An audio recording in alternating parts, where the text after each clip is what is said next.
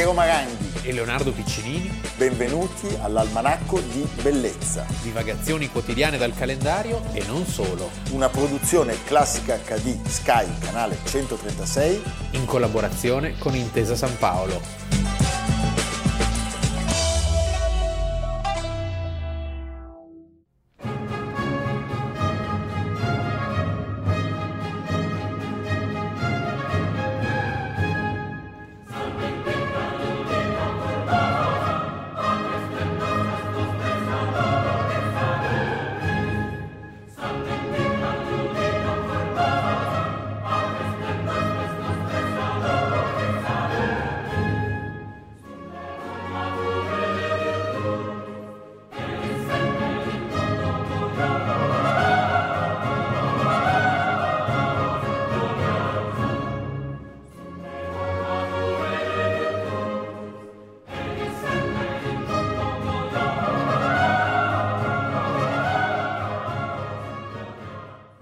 Almanacco di bellezza, 15 maggio, Piero Maranghi. Leonardo Piccinini. Leonardo, abbiamo ascoltato Vivaldi, è un inno alla Serenissima, perché oggi parliamo di un episodio, di uno abbiamo già parlato, e cioè quando gli austriaci si riprendono la Serenissima dopo quel momento meraviglioso della Repubblica di San Marco 1849 la distruzione del palco reale alla Fenice. Sul ponte Svento la bandiera ponte, bianca. Arnaldo Fusinato. Esattamente.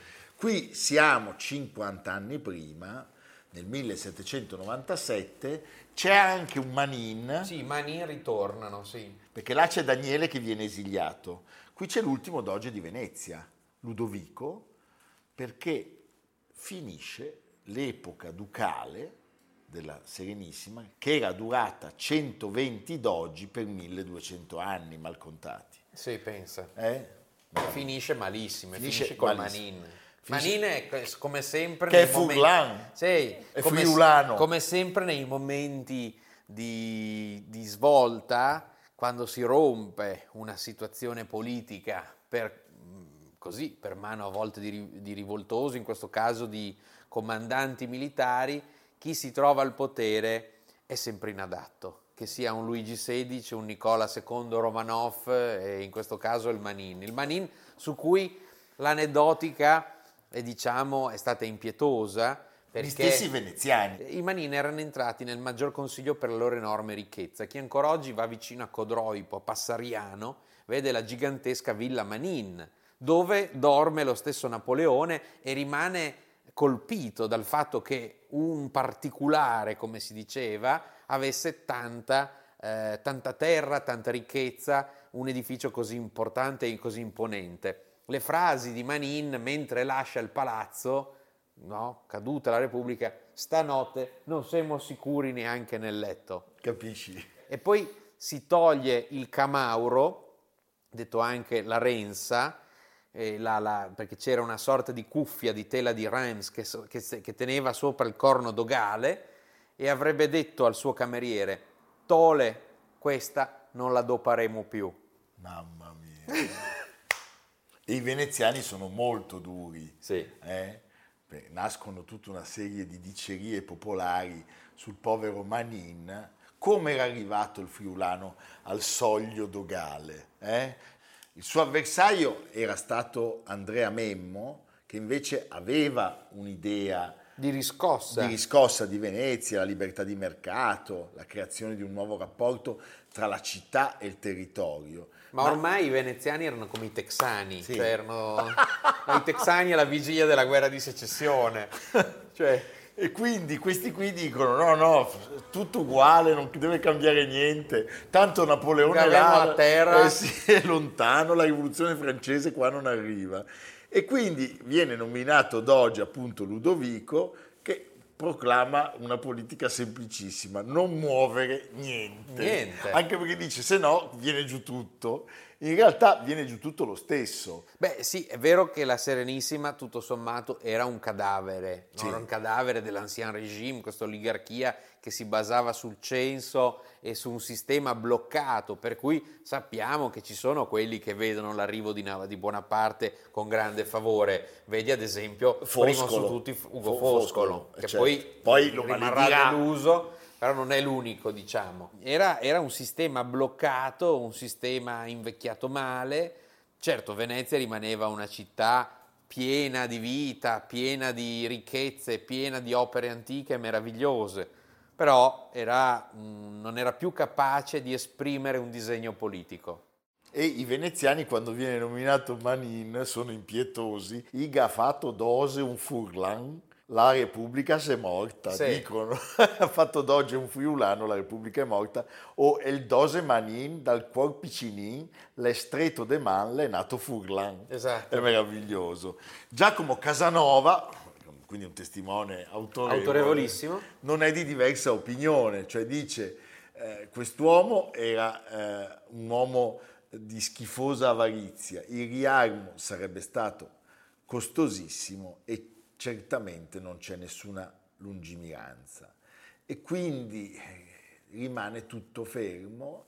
Uh, c'è un'idea di armare straordinariamente la Repubblica, ma di fatto il Senato respinge ogni proposta. Sì, ricordiamo che Napoleone era sceso in Italia, Napoleone aveva 27 anni, era sceso in Italia uh, l'anno prima, nel 1796, e aveva occupato tutta la pianura padana gli rimaneva però da sconfiggere gli austriaci, per cui insegue gli austriaci passando attraverso il, taglia- il Piave, il tagliamento e arriva e, sa- e risale Tarvisio, eh, l'Austria, Klagenfurt, fino ad arrivare fino a, a Leoben, dove gli austriaci eh, vedendosi così eh, in pericolo, perché le Ovene siamo al Semmering e poi si arriva alla pia- si dice addirittura che lui sia arrivato a vedere la pianura del Danubio, quel, siamo ancora in quel primo momento lì, poi dopo conquisterà tutto anni dopo, però in quel momento gli austriaci si sentono costretti a fare delle concessioni. E quindi lui all'inizio è un po' combattuto perché in fondo Venezia non gli interessa più di tanto e poi eh, Venezia viene invece additata come una reliquia del passato da dover distruggere. Si cerca un contatto a Parigi tramite l'ambasciatore Alvise Querini. Sì, anche perché ricordiamolo, Napoleone, anzi Bonaparte in quel momento era solo un generale, ma c'era il direttorio c'era a Parigi il direttorio. che lo guardava anche così, diciamo, da un lato con favore, ma prima, al primo incidente era pronto a togliergli il comando. Quindi eh, lui in quel momento non ha ancora i pieni poteri. Commettono un passo falso, cioè Alvise Querini cerca di corrompere un membro del direttorio. Che non era una cosa strana, Assolutamente perché il direttorio era nella norma, barras, certo. personaggi. personaggi spaventosi sì. e meravigliosi. Al tempo stesso naturalmente non avevano capito che Napoleone faceva di testa sua.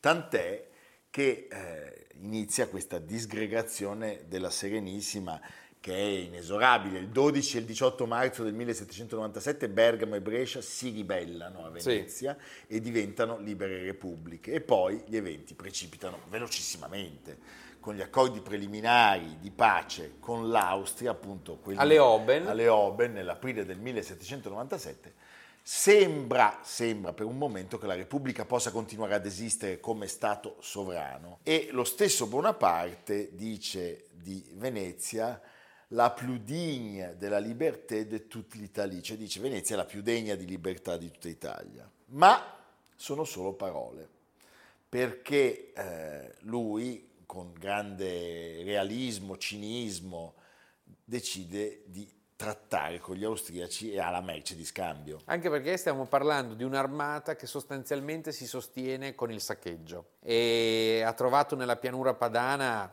ricchezze inimmaginabili. È un esercito male equipaggiato all'inizio e piano piano che cominciano a conquistare il Piemonte e poi la Lombardia si, si, si, sostengono con le ricchezze che, che, che, che, trovano nelle città occupate. Venezia chiaramente è una ricchezza notevolissima, stiamo parlando di una città intatta. Perfetta. Perfetta, con ancora tutte le pitture, tutti gli arredi sacri. Tu eh, pensa quando noi andiamo a Brera, esatto. l'estasi. Brera, al Louvre, al Louvre, i musei di mezzo mondo, l'Ermitage, cioè l'Ottocento e poi il Novecento avrebbero portato le opere della scuola veneziana in tutto il mondo. Tutto il mondo. Ma allora ancora la città era una, un forziere che traboccava di tesori.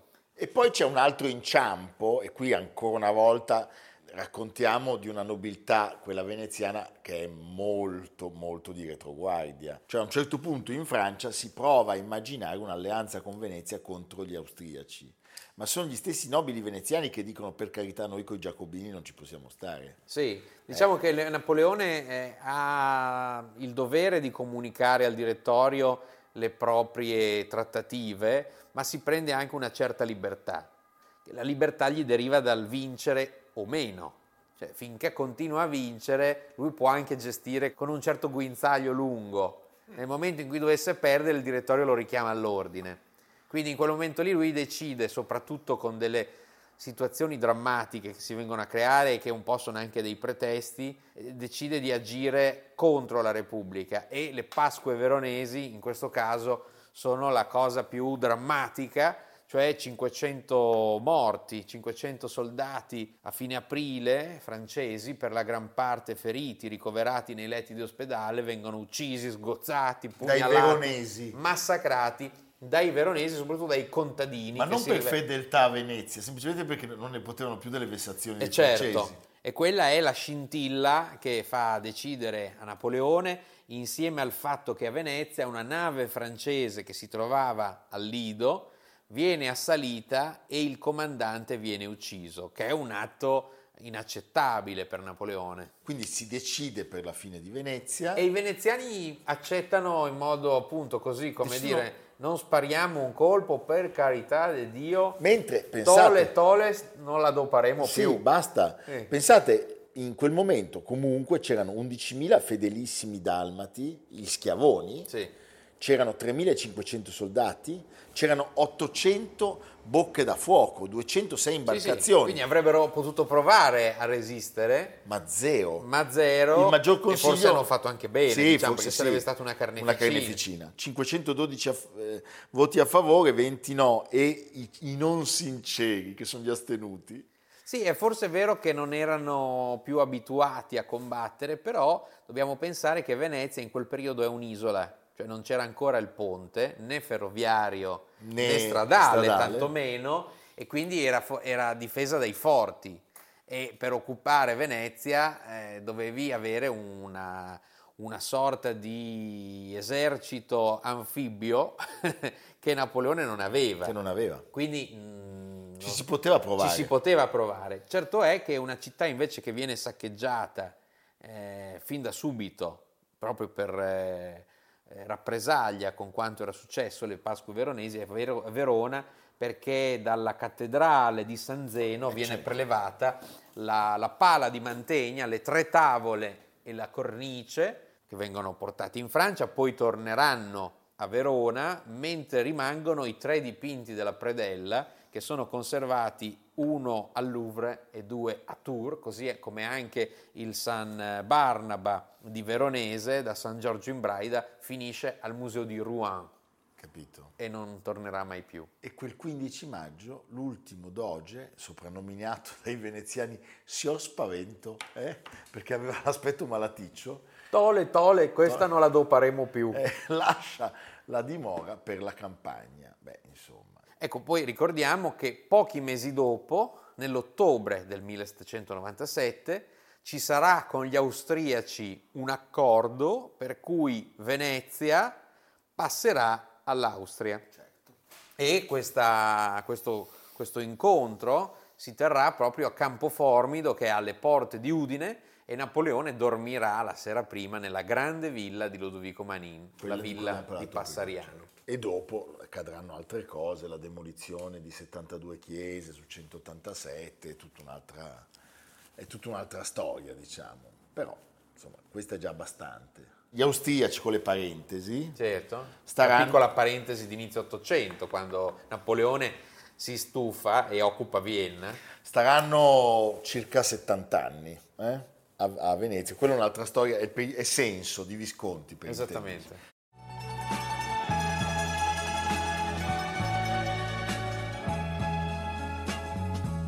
Come triste Venezia soltanto un anno dopo, come triste Venezia se non si ama più.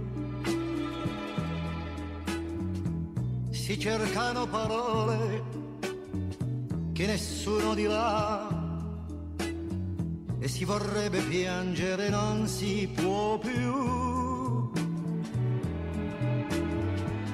Come triste Venezia, se nella barca c'è soltanto un gondoliere che guarda verso te.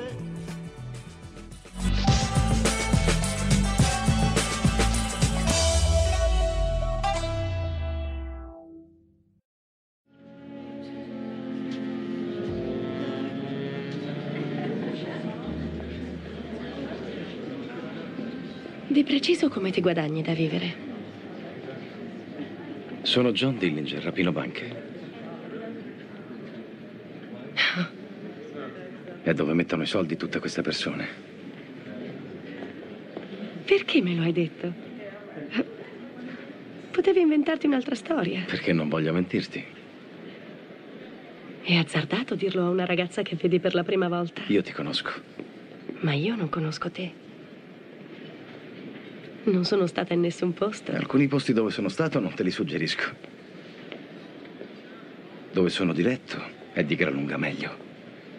Vuoi venire con me? Accidenti, tu parti in quarta. Se tu avessi davanti quello che ho io, partiresti in quarta. I personaggi più affascinanti spesso sono i cattivi, ma solo se hanno un lato umano. E in questo caso se sono interpretati da Johnny Depp. Beh, in questo caso c'è Johnny Depp. L'altro è Christian Bale, quindi comunque uno scontro tra belli. Eh, molto belli, devono avere gusto, devono essere eleganti, un po' maledetti. Tra questi c'è John Herbert Dillinger, criminale statunitense, rapinatore seriale di banche che passa alla storia come The Public Enemy, il nemico pubblico numero uno che è entrato nell'immaginario collettivo negli anni della depressione, della grande dove depressione, la gente perdeva tutto, dove c'era anche il proibizionismo, sai, Sì. in quel, in quella condensato di, di tristezze e miserie. Poi lui aveva una sua deontologia, no? Perché Eh, quello è molto bello, eh? lo faceva diventare un po' Robin Hood, cioè lui quando andava a fare le rapine in banca, cosa faceva? Bruciava i registri dove c'erano annotati i debiti dei poveracci. felicissimi. Quindi capisci, non c'era più niente. Pensa che bello se facessero così anche con noi due oggi. No, No, dico che fa non bruciare i registri, fa saltare il computer. Eh, è vero, oggi è più difficile perché rimangono Rimangono, cose, eh. sì. C'è qualche posto dove le tengono nascoste. Eh? Aveva un mitra Thompson e noi lo ricordiamo perché è il 15 maggio del 1934 il giorno in cui il Dipartimento di Giustizia degli, degli Stati Uniti offre una ricompensa monstra, parliamo di 25 mila dollari di allora, per chi riesca a trovarlo vivo o morto. I- gli antagonisti di Dillinger sono il terribile J. Edgar Hoover. È il suo grande primo successo. effettivamente tra i due è più simpatico Dillinger perché Hoover, Tu è talmente mostruoso, certo, poi hai ragione. e, e l'agente e l'agente dell'FBI Melvin Purvis che appunto è interpretato da Christian Bale nel film meraviglioso del 2009 Di Michael Mann. eh, che era coetaneo di Dillinger perché entrambi erano del 1903 quindi nel 1934 avevano 31 anni Sì, erano dei giovinastri. soprannominato Little Mel per la sua bassa statura, che sarebbe poi stato l'agente ad aver catturato più eh, nemici pubblici di qualunque altro agente dell'FBI nella storia e, e pensa che avrebbe fatto una brutta fine, si sarebbe suicidato nel 1960. Secondo me sapeva troppe cose su Hoover. Eh, Eh, mm, mamma mia. Senti, Dillinger era nato a Indianapolis il 22 giugno del 1903. Fin da adolescente lui mostra di avere un'inclinazione verso la Sì, si può ribellione. dire chi l'avrebbe detto. Chi l'avrebbe detto sto ragazzo? Ma il padre ci prova perché Sì. essendosi reso conto il genitore di come questo fosse incline alle risse, ai piccoli furti, Nel film dice che lo picchiava. Sì, Johnny Depp dice mio padre dice mi mio padre, siccome parlava di suo padre vero, Forse- non di quello di Dillinger. No, il padre cosa Anche fa? Johnny Depp, esatto, Eh, ultimamente. Eh. No, il padre, temendo che la vita di città potesse corromperlo, decide di trasferire la famiglia in campagna a Mooresville, Postaccio. Postaccio, è sempre in Indiana, e però anche lì il comportamento, diciamo, selvaggio da villain di questo ragazzo si conferma. Sì. eh? Lui non cambia registro, potevi metterlo, eh, era di bosco, di riviera, sul- se anche se l'avessero portato sul lago di Iseo sarebbe rimasto. Era molto intelligente e creativo, ma diciamo che la sua creatività si Andava applicava Eh, ne abbiamo visti altri, va Sì. bene. sì. A un certo punto ci potrebbe essere la redenzione dell'esercito. 1923 cosa fa?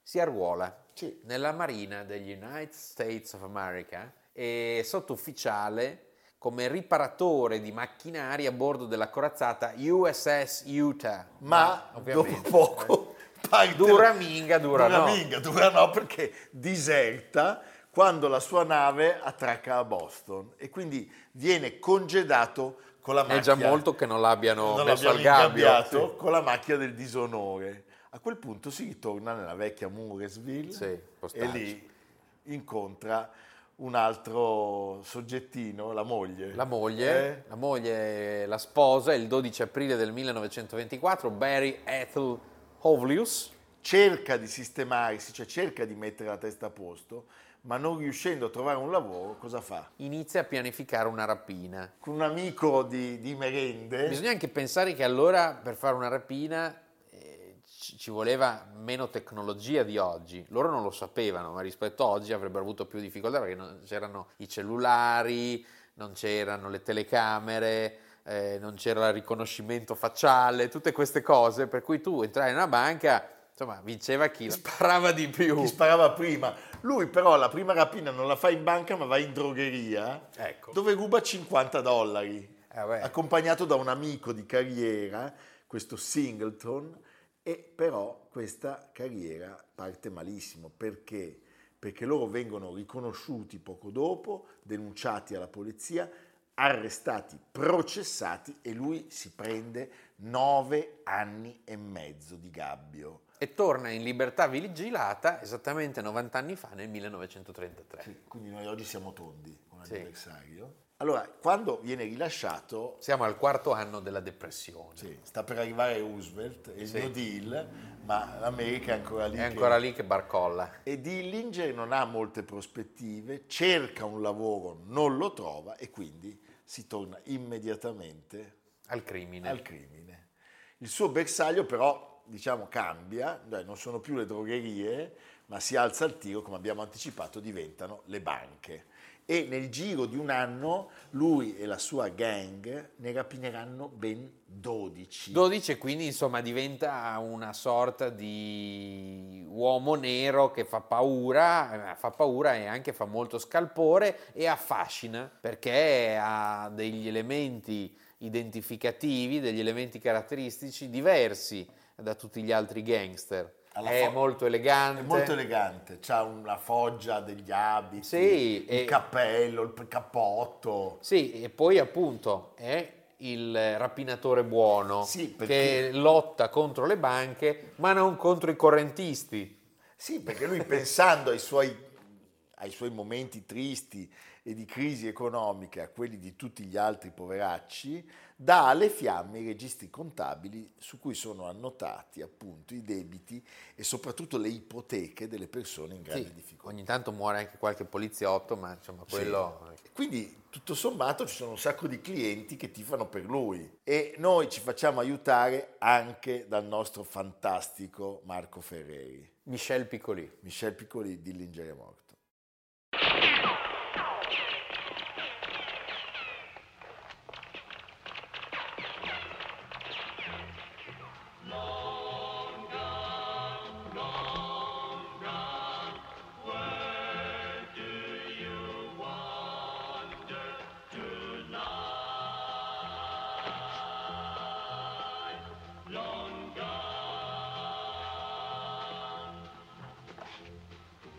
Sand was hot and the sun was high.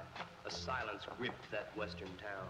A storm was brewing and the folks knew why, cause the fight would start when the sun went down. Long gone. It wasn't the law, cause the town had none. It was a peaceful place, not a border town. Not a single man there wore a gun. Yet the fight would start when the sun went down. The doors were closed before three that day, except for the bar at the end of town. I heard some men cuss, I even heard some pray, for the fight would start when the sun went down. I heard men betting as to who would win. I heard some say, why'd they pick our town? Purtroppo per lui, John Edgar Hoover, Non perdona. più grande bastardo, Sì, eh, e soprattutto cerca un eh, riscatto per la posizione della giustizia, della polizia, dell'FBI che all'inizio eh, non, non riesce a, non riesce a cavare un ragno dal buco, anche perché lui si fa beffe eh, Dillinger della, della polizia, sa usare i media e il consenso dell'opinione pubblica a proprio vantaggio. E quindi è un personaggio pubblico, non è solo nemico pubblico, Sì, è sì. una star. Poi che cosa accade? Che una volta arrestato c'è l'episodio delle fotografie, c'è lui abbracciato a- al direttore del carcere, scoppia un inferno negli Stati Sì, Uniti. c'è un primo arresto, eh, ma diciamo che lui è molto scaltro e soprattutto agisce sulla psicologia, cioè se io ti punto una pistola di legno alla gola, tu non è che chiedi ma quella che mi stai puntando è una pistola vera o no? E quindi lui riesce con questo escamotage a fuggire. a, a fuggire e, e di lì si crea veramente il mito anche del fuggiasco, dell'uomo braccato, che si mimetizza in mezzo alla gente, Sì. perché la gente non lo condanna, lo aiuta.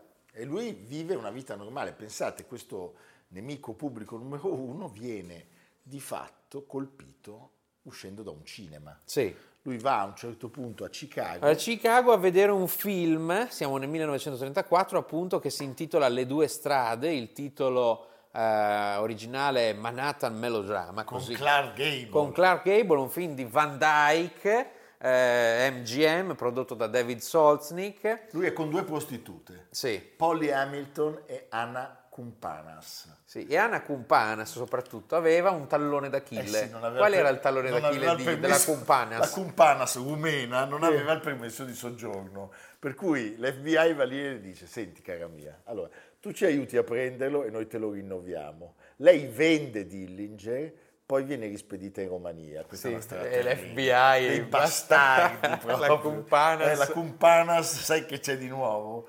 Te ne torni Di dov'era? Di Tibi Shoara? Bucaristi. Sì. Eh? Però lui, uscendo dal, dal film, viene trivellato. Sì, e tra l'altro la cosa triste è che sfruttando la notorietà dell'uccisione, la MGM fece, fece leva sui media per pubblicizzare il film. Cioè, come dire, anche L'unica- Dillinger l'unica che andato si- a vederlo. L'unica che si oppose fu Mirna Loy, Ah, sì, sì, eh. Che dice no, però non possiamo speculare sulla morte di un povero Dillinger. Tra l'altro la, la Cumpanas venne ribattezzata la signora in rosso perché l'accordo con i poliziotti E che lei fosse vestita di rosso. per dare il segnale. Quello, È lui. è lui, quello di fianco a me è quello che dovete... Sì, Beh, che brutto questo episodio. Hai paura anche tu di fare la stessa fine? Io vado spesso al cinema con delle prostitute e, e- e quindi ho una- un certo timore. E tu guarda come sono vestite. Però sapete cosa faccio? Perché sono diventato furbissimo. Ecco. Le mando dentro col procione. Eh. Poi se vedo che tutto è tranquillo, non è successo niente, arrivo col cornetto algida. Eh, che il procione mangia mentre io cerco di corteggiare le prostitute, va bene, è fantastico. Senti, lui è, è sepolto al cimitero di Crown Hill a Indianapolis. Che è meta di pellegrinaggio, Sì! anzi, proprio di feticismo. Beh, diciamo che c'è un feticismo perché Eh. la, la lapide è stata rinnovata più volte, perché ogni tanto qualcuno va lì e se ne porta via È un un pezzo. po' come il piano di Gustav Mahler a Dobbiaco, A cui Dobbiaco. staccavano i pezzi, I pezzi, del- eh. della tastiera. Va bene. Senti Leonardo, abbiamo un ultimo contributo. Dillinger a un certo punto è morto davvero. Questo cinema con aria condizionata era pieno di spettatori accorsi per vedere Clark Gable nella parte di un assassino che sceglie di morire piuttosto che finire i suoi giorni in prigione. Fuori del cinema si stava svolgendo intanto un dramma ben più reale. Una squadra di 16 agenti aveva circondato il cinema Biograph nella convinzione che fra gli spettatori vi fosse John Dillinger, il nemico pubblico numero uno. Quando questi uscì dal cinema in compagnia di una donna vestita di rosso, vi fu uno scontro a fuoco. Due spettatori rimasero feriti, ma i poliziotti federali colpirono anche Dillinger. Il bandito fu raggiunto dapprima alla testa e quindi al petto e non ebbe neppure il tempo di estrarre la sua pistola. Una X segna il punto in cui cadde il suo corpo. Dillinger morì prima che l'ambulanza raggiungesse l'ospedale Alexian Brothers. Il suo corpo fu portato direttamente all'obitorio della contea di Cook.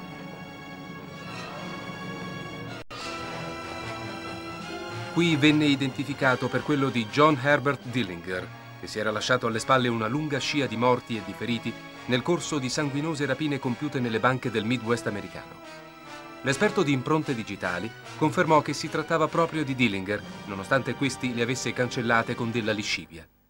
Tutte le puntate, ve lo ricordiamo ancora una volta, sono disponibili anche in podcast. Spotify, Apple Podcast, Google Podcast di Intesa San Paolo On Air. Dovete cercare il Manacco di Bellezza 2023. E il nostro Leonardo oggi ci porta nel mondo, nel magico mondo di... Della fotografia perché sono i cent'anni, ne abbiamo parlato in passato, della nascita di Richard Avedon. Grandissimo Avedon. Questo grandissimo artista, stupendo, scomparso nel 2004. Invece di fare tutte le mostre di fotografia che non sapete fare le foto, sì. guardatevi le foto di Avedon. Tra l'altro le sue foto oggi ci sembrano dei grandi classici, ma quando furono fatte erano rivoluzionarie i critici si scagliarono contro di lui. Ecco, eh, c'è anche una mostra, Richard Avedon Relationship, eh, che dopo il successo a Milano è a Palermo alla Galleria d'Arte Moderna fino al 30 luglio, catalogo Schirà. Evviva! E c'è anche un ricordo di Oliviero Toscani, Avedon era un campione di audacia. Eh, ci siamo conosciuti a New York negli anni 70, scattavamo entrambi per Vogue. Un giorno mi disse che gli era piaciuto molto uno dei miei lavori, diventammo amici, a pranzo ci raccontavamo le reciproche peripezie. Era un uomo complesso, dal carattere difficile, un solitario, aveva coraggio, sperimentava, ha davvero rivoluzionato la fotografia. Beh, indubbiamente. Sì grandissimo. Noi l'abbiamo visto a Palazzo Reale, adesso possiamo andare a Palermo. Cioè potete andarci voi perché noi non andiamo da nessuna parte, ma questa è un'altra perché storia. Perché per andare a Palermo ci vuole l'aereo. l'aeroplano. Oppure si può prendere anche il postale, quello sì. da Napoli. Ma tu sai che il procione non vola. E ha il mal di mare. Non vola volentieri il procione. No. Cioè ogni tanto con degli aerei privati. E poi è maleducato in aereo. È molto maleducato. Fa anche le puzzette. Va bene, sentite, eh, noi siamo qua, non stanno arrivando più doni. Sì. È un po', un po Che Piero ha una famiglia da mantenere, sì, quindi se mandate dei cibari e poi eh. lui può darle anche... Io dei, ho quattro bambini, per cui continuate a mandare alcol. Sì. Io li, li addormento, soffrono Che tutti, come eh, Dillinger. Sì, soffrono tutti e quattro del cretinismo delle valli, cioè quando in Friuli la mattina per mandarti fuori al freddo ti danno la grappa. Sì. A noi ci addormentavano sul gas comunque, quindi siamo a posto. Viva Leonardo, grazie del tuo contributo. Viva grazie, l'almanacco. Grazie della tua amicizia. Viva Classica HD. Non cambiate canale. Non cambiate canale, che è la frase preferita di Leonardo. sì. È l'unica ragione per cui lui fa questa trasmissione. La linea ai programmi della rete. Sì, eh, poi possiamo fare anche... Sì? Sì. sì. Ah, va bene, va bene. Allora, il servizio, il servizio eh, il non è pronto. Il servizio non è ancora pronto, va bene, Leonardo. Facciamo un gioco, sai quello. Vorrei un caffè doppio. Ci vediamo domani, vi vogliamo molto bene. Evviva! Domani. Almanacco di bellezza, a cura di Piero Maranghi e Leonardo Piccini. Con Lucia Simioni, Samantha Chiodini, Silvia Corbetta, Jacopo Ghilardotti, Paolo Faroni, Stefano Puppini. Realizzato da Amerigo Daveri, Domenico Catano, Luigi Consolandi, Simone Manganello, Valentino Puppini. Una produzione classica HD, Sky Canale 136, in collaborazione con Intesa San Paolo.